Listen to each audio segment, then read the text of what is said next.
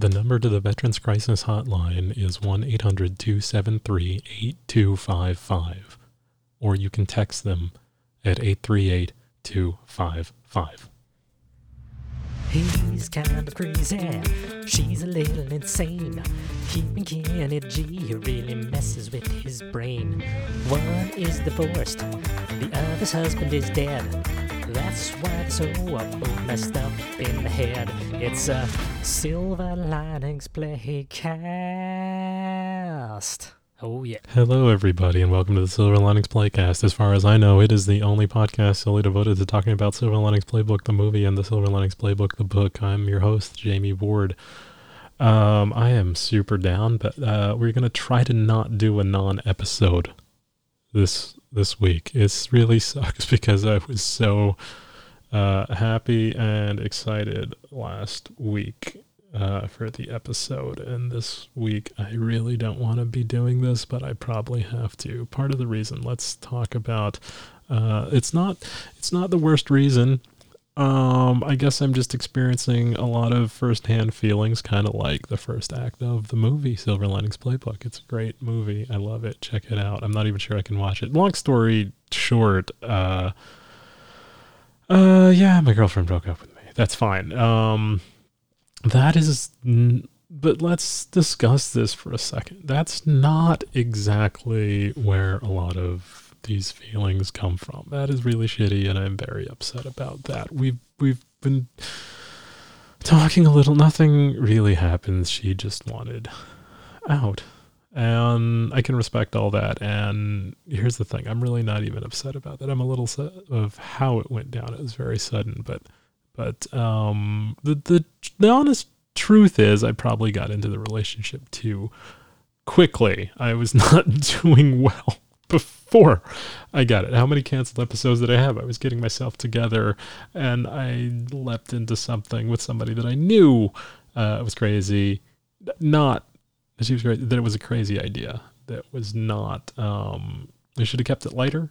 Could have been fun. Hopefully, we're gonna continue to be friends. But uh, that's not. I don't also mean to discuss it that much because I don't want to be disrespectful to the situation. I'm not trying to belittle it or make it. It's not important. Uh, let's take these things back a couple years. Um, I've always dealt with uh, problems. I, I hate, I hate saying uh, mental health issues because I think it is a totally overdone thing. Here's the thing: people people have them. They're real. They're out there. It's not important to me to define why I'm feeling. Uh, too many. Um, I don't want to say too many people because I'm not really speaking for people. I want to say in in my philosophical understanding of how the world works, I think it is more important for us to focus on how do we feel than an analytic reading of how we feel. Um, we need to focus on how we feel and the specific condition or symptoms or syndromes that we're suffering from can help but it really only helps if knowing what it is, if you are going to seek help, if you are going to find the clinical research and the the medical backed science to say, hey, people with this condition uh, often suffer from this. These are some tried and true techniques that may lessen the effect or help you through them. How many of us like to go get diagnosed and then uh, just spit in the face of science and saying, well, okay, but I'm not going to do anything about it. I'm not saying that's not your right, and I'm not saying that some people aren't probably best to deal with it that way, but me personally, I'm not helped by giving a name to something that I'm not willing to do anything about. That just makes me focus on uh, what stereotypes and, and tropes I should be feeding into more so, and I don't want to do that for myself. So I had that all that being said, I've probably been suffering from PTSD for the last decade and over. Um and so is if anybody has listened to last year's episodes I say last year, like there wasn't the only year that this podcast has been in existence. I guess we're over that because we're at 70 episodes now. But um, yeah, I had a rough lot of the year. I go up and down a lot. I'm definitely affected by different things. So here, but but a lot of it uh, keeps going back. When I did talk to a therapist, I went, I think about, I believe four years ago and six years ago uh, I went to talk about PTSD from coming back from Afghanistan and the trauma that I experienced over there. And she really wanted to get into my adoption and really wanted to talk to me about some of those things as well. She let she gave me a, plenty of sessions where we talked about the incidents that I experienced, but then really thought that it would be helpful to get into that other stuff and suggested medication and that's when I quit. So that's why it doesn't really matter what I have because I didn't care to do anything about it. We'll just say I've been suffering from SAD for the last long time. It comes with different things. And if anybody else is suffering from all those things, I, I have all the sympathy and empathy with you in the world. It sucks. It does. Um, so today, I texted the Veterans Crisis Hotline. I hate doing that. I don't. I've done that twice. Uh, I texted them at eight three eight two five five. It was a confidential service, which is now not confidential because I'm talking about it, and we talked for about a half an hour. And they did some of the basic stuff, and they wanted to sign me up for the uh, actual VA mental health care programs. And I, I went through this before earlier this year in January too, and I didn't follow up. I'm really going to try to follow up with them this time and take their calls. But and and and so I'll say what sort of the the red herring in all this situation is to think that um, yes, it does it does hurt. It is sort of uh, a, a catalyst to go through a breakup and have that really hurt your your soul and your confidence and like all the things you feel about yourself. But really, when I try to think of it objectively, like I said, I was going through a really tough time prior, and I really might have just used that relationship as a distraction from dealing with my own issues. Um, because I was not looking for it. I was not actually there. Uh, you know, um, we didn't meet with this intention of, hey, I'm trying to get back out on the market and date people. No, we just found each other to be uh, terribly toxic, traumatized people that enjoyed um, not taking things too seriously uh, in the beginning, and then we just romanced for a while. Uh, so it did. It totally got my mind off because I'm one of those people that like I can feel like I am at the depths of everything, and if if one of my friend I care about people all people, humanity. There's different love. Uh, check out check out the episode. I'll look it up later, but uh, one uh, probably around 26 ish, um, maybe in the 30s or 40s, um, where we we talked about the different kinds of of love there are. There are seven plus one different kinds of love according to the Greeks, I think, and I definitely have huge amounts of the the love for humanity and people and all people, and I want them to be well. So it's always a priority that even if I feel self destructive and like I'm going underwater, if somebody comes to me for help, they become the absolute priority. And I would do anything. Even and and I don't even feel hypocritical at the point. I often feel hypocritical afterwards because I'm like, oh, I was trying to keep them alive and make them, uh, you know, do all the right things and and get better and then as soon as that crisis is averted, I go back to to suffering all the same things, my exact self, the same way, the same way. So I understand it, and I get it uh, so much from all the other people. So I was distracting myself, and and to have that little spark that lights the fire of like, oh, your emotions are going to be hurt this week and then you don't have that to focus on and you start focusing on the pain and then you look back and then all of this other stuff starts cascading down that was always there just sitting in reserve right behind the door that you weren't thinking about.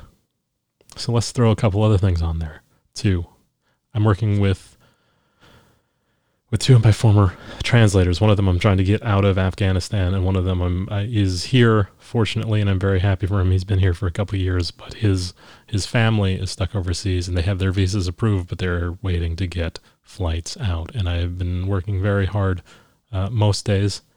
I put in some efforts. I've I've put in uh, emails and calls to senators and congresspeople's offices I've signed them up for different organizations. I'm not saying any of this to brag. I'm saying this because it is important to do, and it is what I've been focusing on. And also, the heartbreaking part about this is that not a lot seems to be getting done. I I say that um, I am not going to criticize anybody on this. I'm not a political person. I am just disappointed right now that the State Department's sort of blanket response is that they send automatic automated emails that say we are not responding to individual cases information on this. Uh, if you are the the visa seeker, you can ask about the, pro- the the status of your thing, but it, it's not super helpful. Um, and that that comes uh, as responses that I got from congressional inquiries from the from from the politicians' offices. I have tried to get in contact with the Department of State, and the offices got into contact too, and they all got the same automated response. And then then my translator talked to the senator's office for a little while, and we just we keep running into roadblocks. And so it's really disheartening because uh, I keep getting text every day from my translator who's like, "Can you please help me? Can you call these people? Can you call?" And and I keep doing it, and every day nothing nothing happens. And I know it's not going to be fast because the, the, the visa process was never fast and the evacuation process is very slow. But here's the thing like, he doesn't understand that. And I don't understand where he is. Right? I, I'm, I'm sitting here comfortable in my office studio right now. And he's in Afghanistan and he's afraid of the Taliban knocking on his door and look because they're looking for for people that have worked with the US and I'm I'm worried about that too. That's why I've done a lot of things that I'm uncomfortable doing to try to help him. And when I say things I'm uncomfortable doing, uh, this is, this is like one of my symptoms that I suffer from. I'm not good at talking on the phone. I've made about the bare minimum phone calls that I can in the last 10 years. I I have a problem communicating with people when I can't see their facial expressions. It makes me very uncomfortable the the ringing of a phone uh, just sends me into an absolute panic, and and it's very difficult. It's one of the reasons I texted the crisis hotline this afternoon. Um, I texted them because I'm afraid to make calls. That's a very hard thing to even admit too. I pretend like I could make calls all day ever. I am I'm an adult and I have a very difficult time making calls. Some of the only calls I've made is when I've had absolutely necessary uh, calls when I used to work for the military. Uh, if if I have had um, career related things uh, a couple times, like I talked to a manager a couple years ago who was interested in representing me and eventually didn't probably because I was the kind of person that uh, had to do like two practice phone calls with myself before I dialed them and then probably messed up that actual interview. Anyway, I talked to the crisis counselor this afternoon, and they were very kind. I mean, it's not it's it's it's a really great service because it's something. It's not uh, that robust. It's sort of, it's it's a band aid. There, you know, they say if you're in if you're in a dangerous crisis, you need to call nine one one. Um, if you know they're the the crisis hotline is really there to try to convince you to get into the VA's actual programs. It is totally free to veterans, to people that are. Um, I don't know this for a fact, but I would 100% guess this. If you are not a veteran and you can't think of the civilian crisis hotlines uh, at the moment, you are welcome to contact the veterans one. Tell them you're you're not a veteran. They will probably transfer or give you the number to what you need to actually talk to. And I'm glad they started this texting service because I think they've they found that people can be a lot more honest and open. Sometimes like like more millennials, Gen Zers and stuff are more comfortable texting than calling. Uh, unfortunately, I'm probably going to have to take a call sometime actually because the VA keeps trying to call me. They've still been trying to call me from the first time they called the hotline back in January, which, yes, was after I broke up in January. Actually, no. No, it wasn't after. It was dur- it was kind of on the day. It was actually kind of the re- okay, I'm not here to talk about drama. Um I'm here to talk about I guess that I am in the first act of my story of my middle age. Because let's talk about my my my, my favorite movie for a second. How does it open? It happens with with Pat getting out of uh, a mental institution because he went crazy uh, trying trying to get back with his ex-wife or i guess trying to fight with um, the guy she was cheating on him with and so anyway i uh what was it? I'm nothing bad has happened to me. Like there's there's no there's no tragic event that has has that triggered what happened that happened. It was just a thing. It's just people being people and i'm fine with that and i can respect that.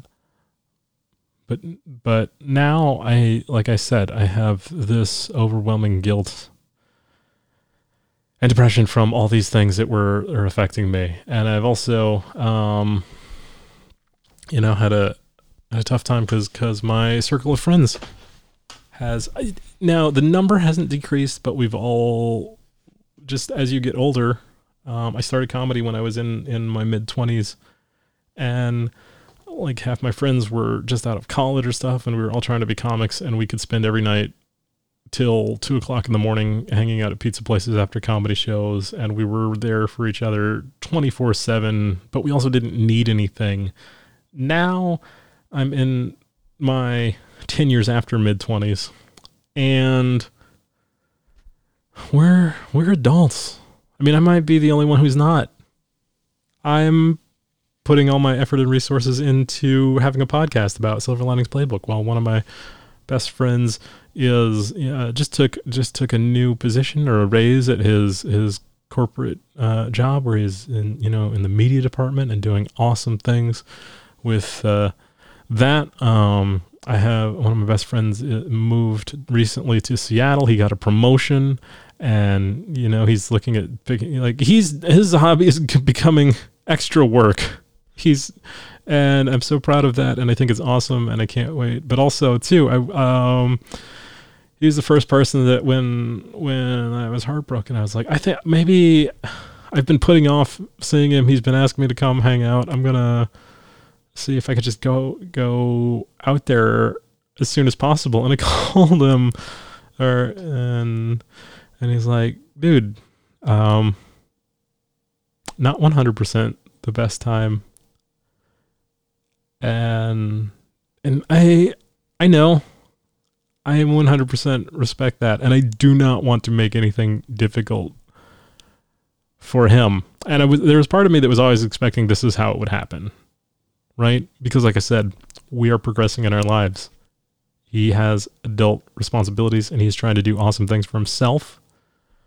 Um, and I am the only one that has like the amount of free time and flexibility that I do. Um, so that's cool. And I'm not saying that's not going to happen, but we definitely there. It's not.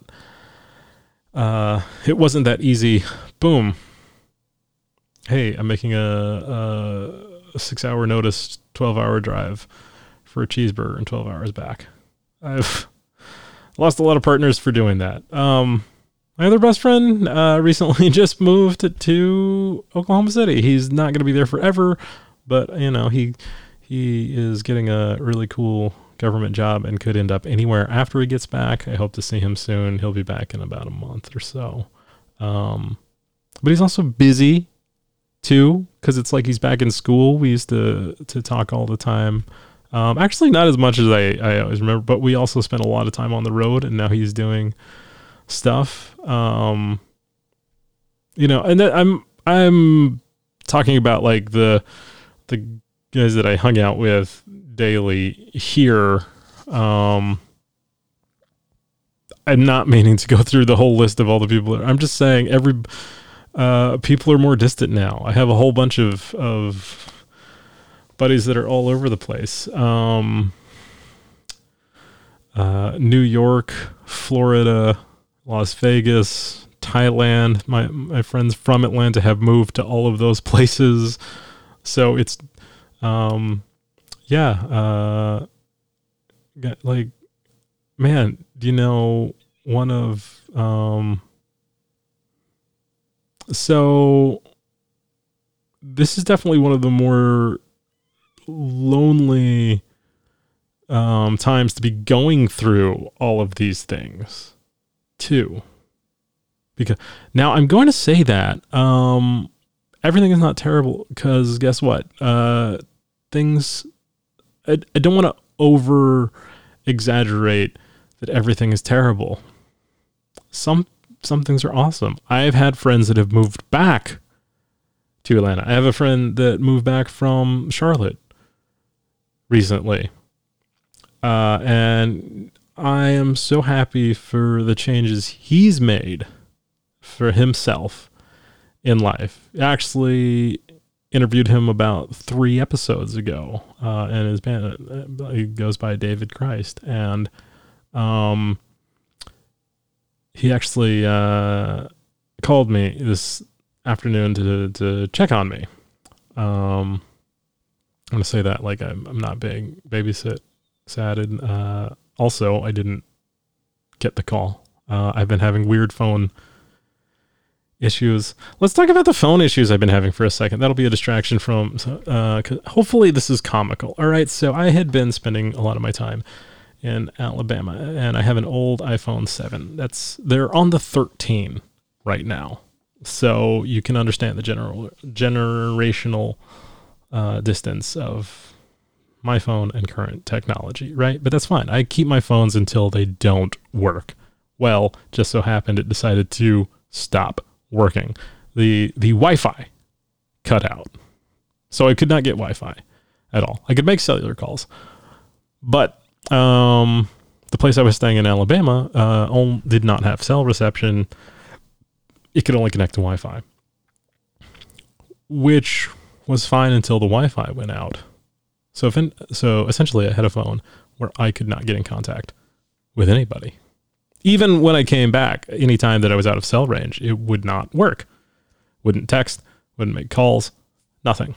So while I was in Alabama, I bought myself a cheap Walmart phone, uh, trying to hold myself over until I could save up enough money to get a upgraded iPhone again. I was operating on a totally different number, but this, because it was super cheap, I didn't pay for a robust Wi Fi service, so I only had access to cellular service. So I was carrying around two phones one for if I was in Wi Fi connection, one if I was in cellular connection. Neither of them worked great any of the places I went, so there were, it was totally possible that I wasn't uh, able to use either of them, even when they said they were connected and then I was operating on two different numbers too. And I eventually never really gave out that second number. Anyway, I came back and after doing several factory resets to my phone, I did one more because I was like, I, I had done it like three times and erased everything, reset it. Finally, it's working again. So now I do actually have a regular phone for the time being, knock on wood, but we'll see. I have to get through another month with it um, then hopefully we will be in upgrade territory.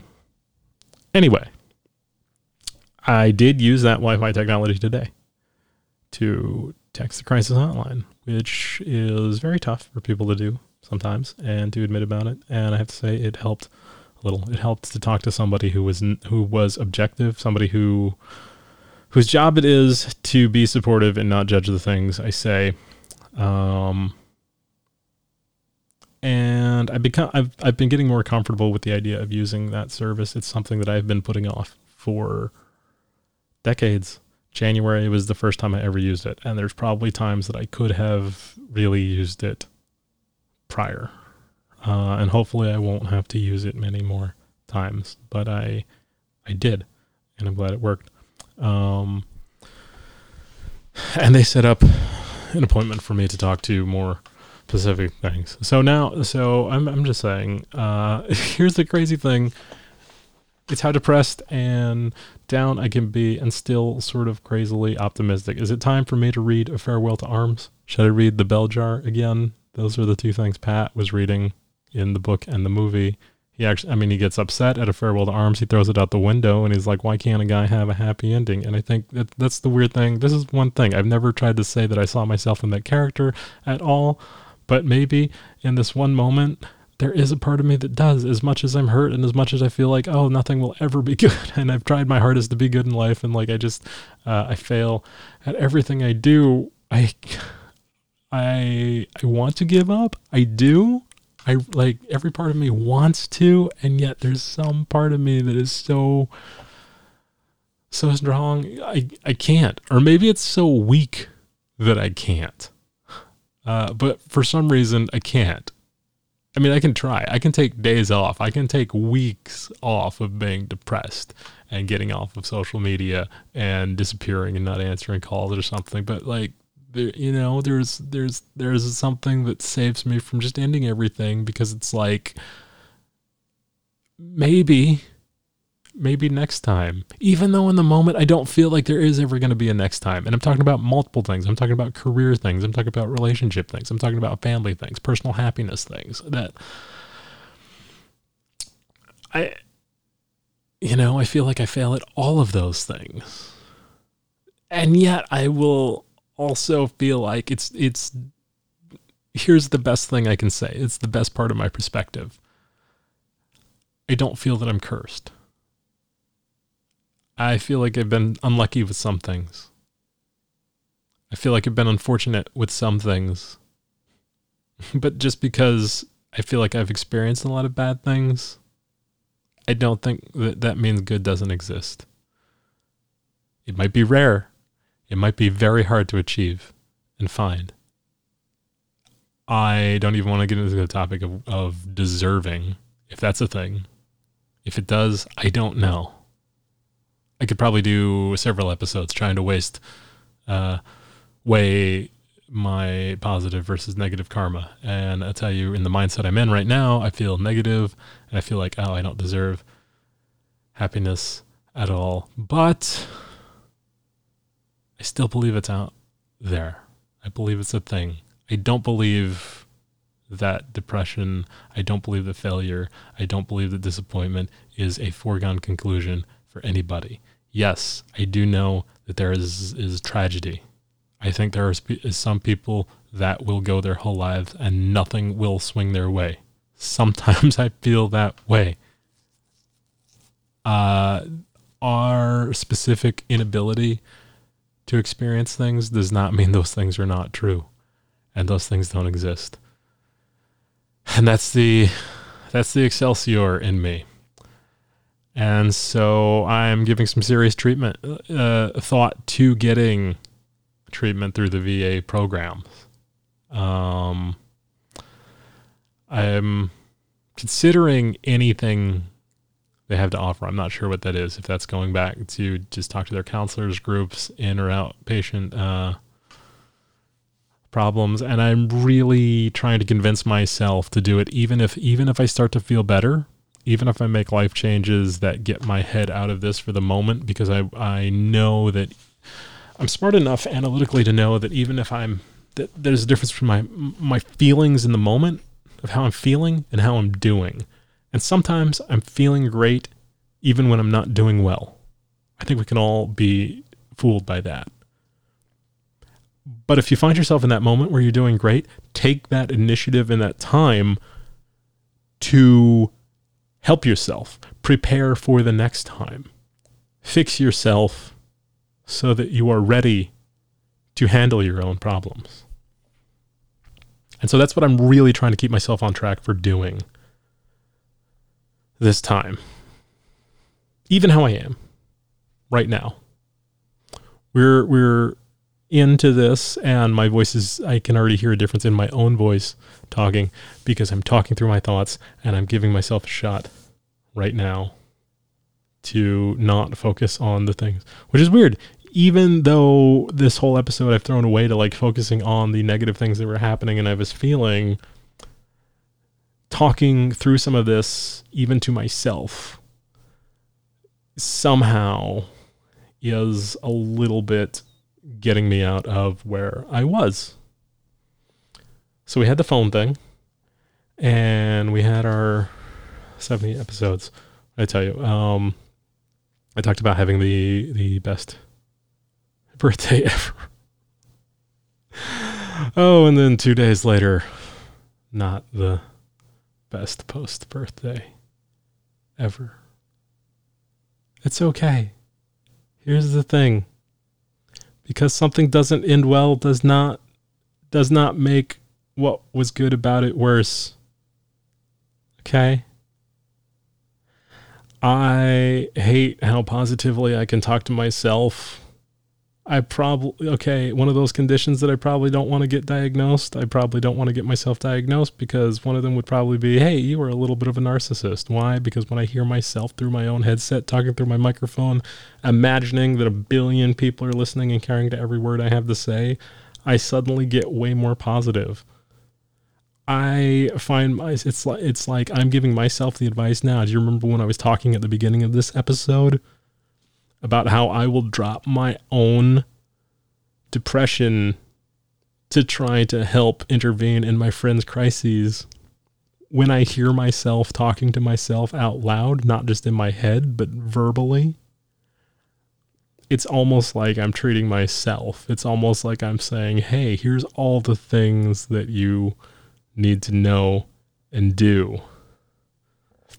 And I'm able to talk way more positively out loud verbally. Maybe that's a technique. I don't know. If you ever get sad, try that maybe. Speak into a microphone. Pretend like you're talking to other people uh, and talk to yourself in a headset so that you can hear yourself. Partially because I talk slower than I think. And that allows me to focus on saying kind words to myself, like I am right now. When you're only in your head, the thoughts can swirl, and there's room for them to get distracted, and there's room for them to get cloudy, and then, then that's how you get into the spirals of negativity. I can't tell you how fast negative thoughts can build in your head, right?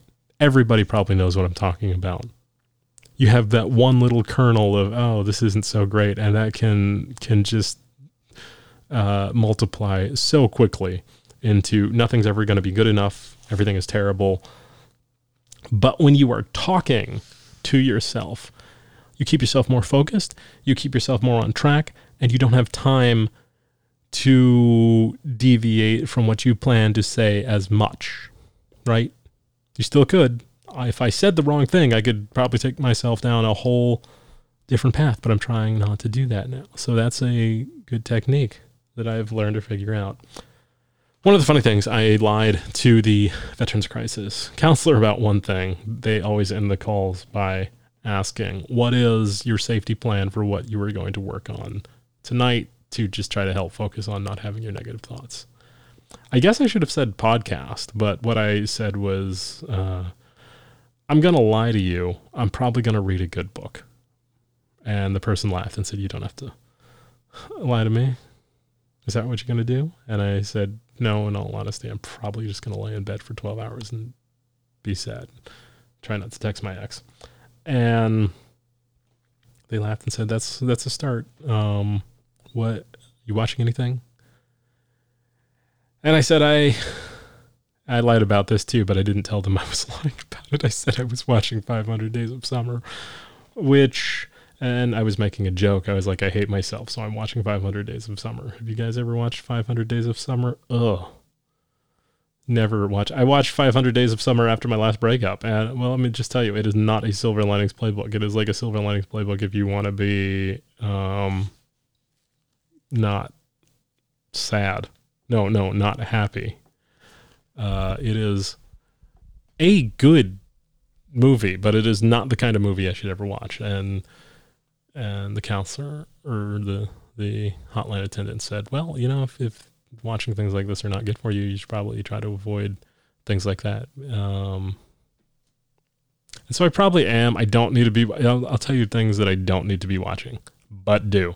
Uh, I watched Gone Girl recently again. I watched Gone Girl pretty close to the last break. Maybe I need to stop watching Gone Girl. Uh, I really like that movie. Not actually that it's like it's not that I like that movie like it's such a good movie. It's probably it's a it's a fine movie. I think I'm just interested because it's just another genre of movie that was a popular book that got turned into a movie and I'm interested in adaptations and you all know that I like movies that are books that are movies that are books that are movies. But and then I watched You season 3 which is also probably another thing that I shouldn't be watching. I don't know what I should be watching. Maybe I shouldn't be watching anything. I turned on my streaming services and net and and Silver Linings Playbook keeps throwing itself in my face, and I don't.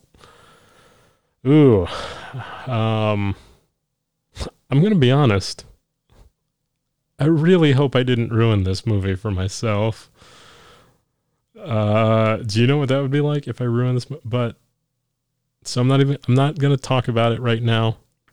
I am going to give it a while. I'm going to not watch it tonight, even, even though I can't, I, I don't feel like I could right now. But I think if I just give some distance to Silver Linings Playbook, uh, I will be able to preserve my ability to watch it in the future. this this is a thing I never thought about till this moment. I mean, I did think I didn't this is one of those things you discover when you talk out loud to yourself. I had been thinking about it. I had been like, why? When I saw it pop up, I was like, I should watch this, right? That's my favorite movie. And then I, I just couldn't bring myself to. I was like, I don't want to click on it. I don't feel like I'm in the mood for it. And now that I'm talking about it, I'm like, ooh, very dangerous thing I did to myself. Very dangerous choice. Maybe I'm gonna try something, and we're gonna see if this kills me. It can still be a date if you order raisin bread. Hmm. Yeah, just not. We're gonna drop. So this is gonna be weird for the next couple weeks. Uh, I feel like the only thing I can't talk about is Silver Linings Playbook. What a plot twist, right? My love for it and my wanting to to keep it this important thing to me means that I need to not watch Silver Linings Playbook right now so I don't lose it forever. I need to not anchor it to bad memories. Not that there's a billion bad memories, just just difficult memories to think about. I think I can talk about it. I think I can because I have already a little bit we've started we started on it. I talked about and i didn't feel anything wrong with that. I didn't think that was a little bit of the just um, sympathizing with the moments but i i think the problem is i don't want to watch the happy ending right now. I've been watching a lot of psychological thrillers. Um, i watched uh, but and and i hate it because psychological thrillers are always such such like it's very hard to make good ones. You know what i'm going to watch tonight? The game.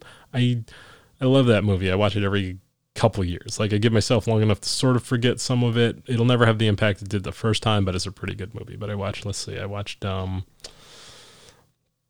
uh, oh, this all started when I watched this the new Escape Room movie, Escape Room Tournament of Champions, and it was not great. But like I said, people are so critical about thrillers; it's very hard to make a good thriller because you have to be perfect. You have to be so far ahead of the audience and then also like have this leave them enough clues that they feel okay, like you made like you weren't just hoodwinking them, right? Like you weren't just pulling the wool over their eyes, like you weren't just idioms that um, you know, it, the enough clues so the writing choices feel valid.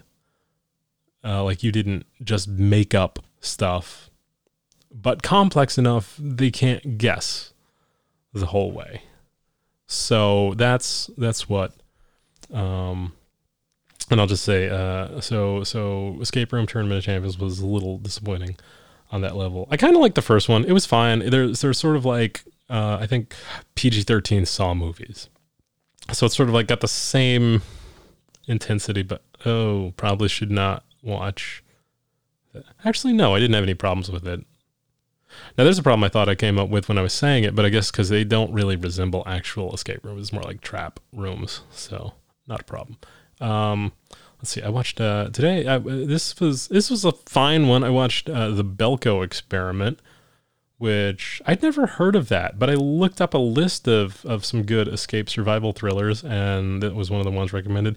I wasn't I wasn't disappointed watching it, but it's also one that like I don't feel the need to ever watch again. It wasn't it wasn't an ending where it's like, oh, what happened? No, but but you you you get some tension, so I enjoyed that. Uh, I watched a movie called Unknown. I think it was a 2017 movie.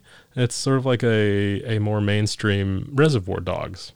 Uh, five, not to be mistaken with there's there's a bunch of movies called Unknown, but I watched the one that I I'm thinking off the top of my head was 2017. Um, it has uh, Jim Caviezel is one of the main characters. Uh, there's there's I don't remember the names of all the other people, but it's like it's it's a pretty good. Cast. Oh, Joe Pantaleone, Pantaleone is it Pantaleone? Joe Pant uh, Joe Pants is in it. Um, it's got a very good cast. It's pretty well done. I think it, it, it the I think if there's one problem, it's just the pacing. It's one of those movies where like if they had cut out 15 minutes and just tightened it up a little bit, it would it would be great because it's very straightforward. It's like Reservoir Dogs if you take away the formatting that made Reservoir Dogs so good. Um, let's see what else did I watch? I watched the first half of the Hunger Games. Uh, I watched Squid Game.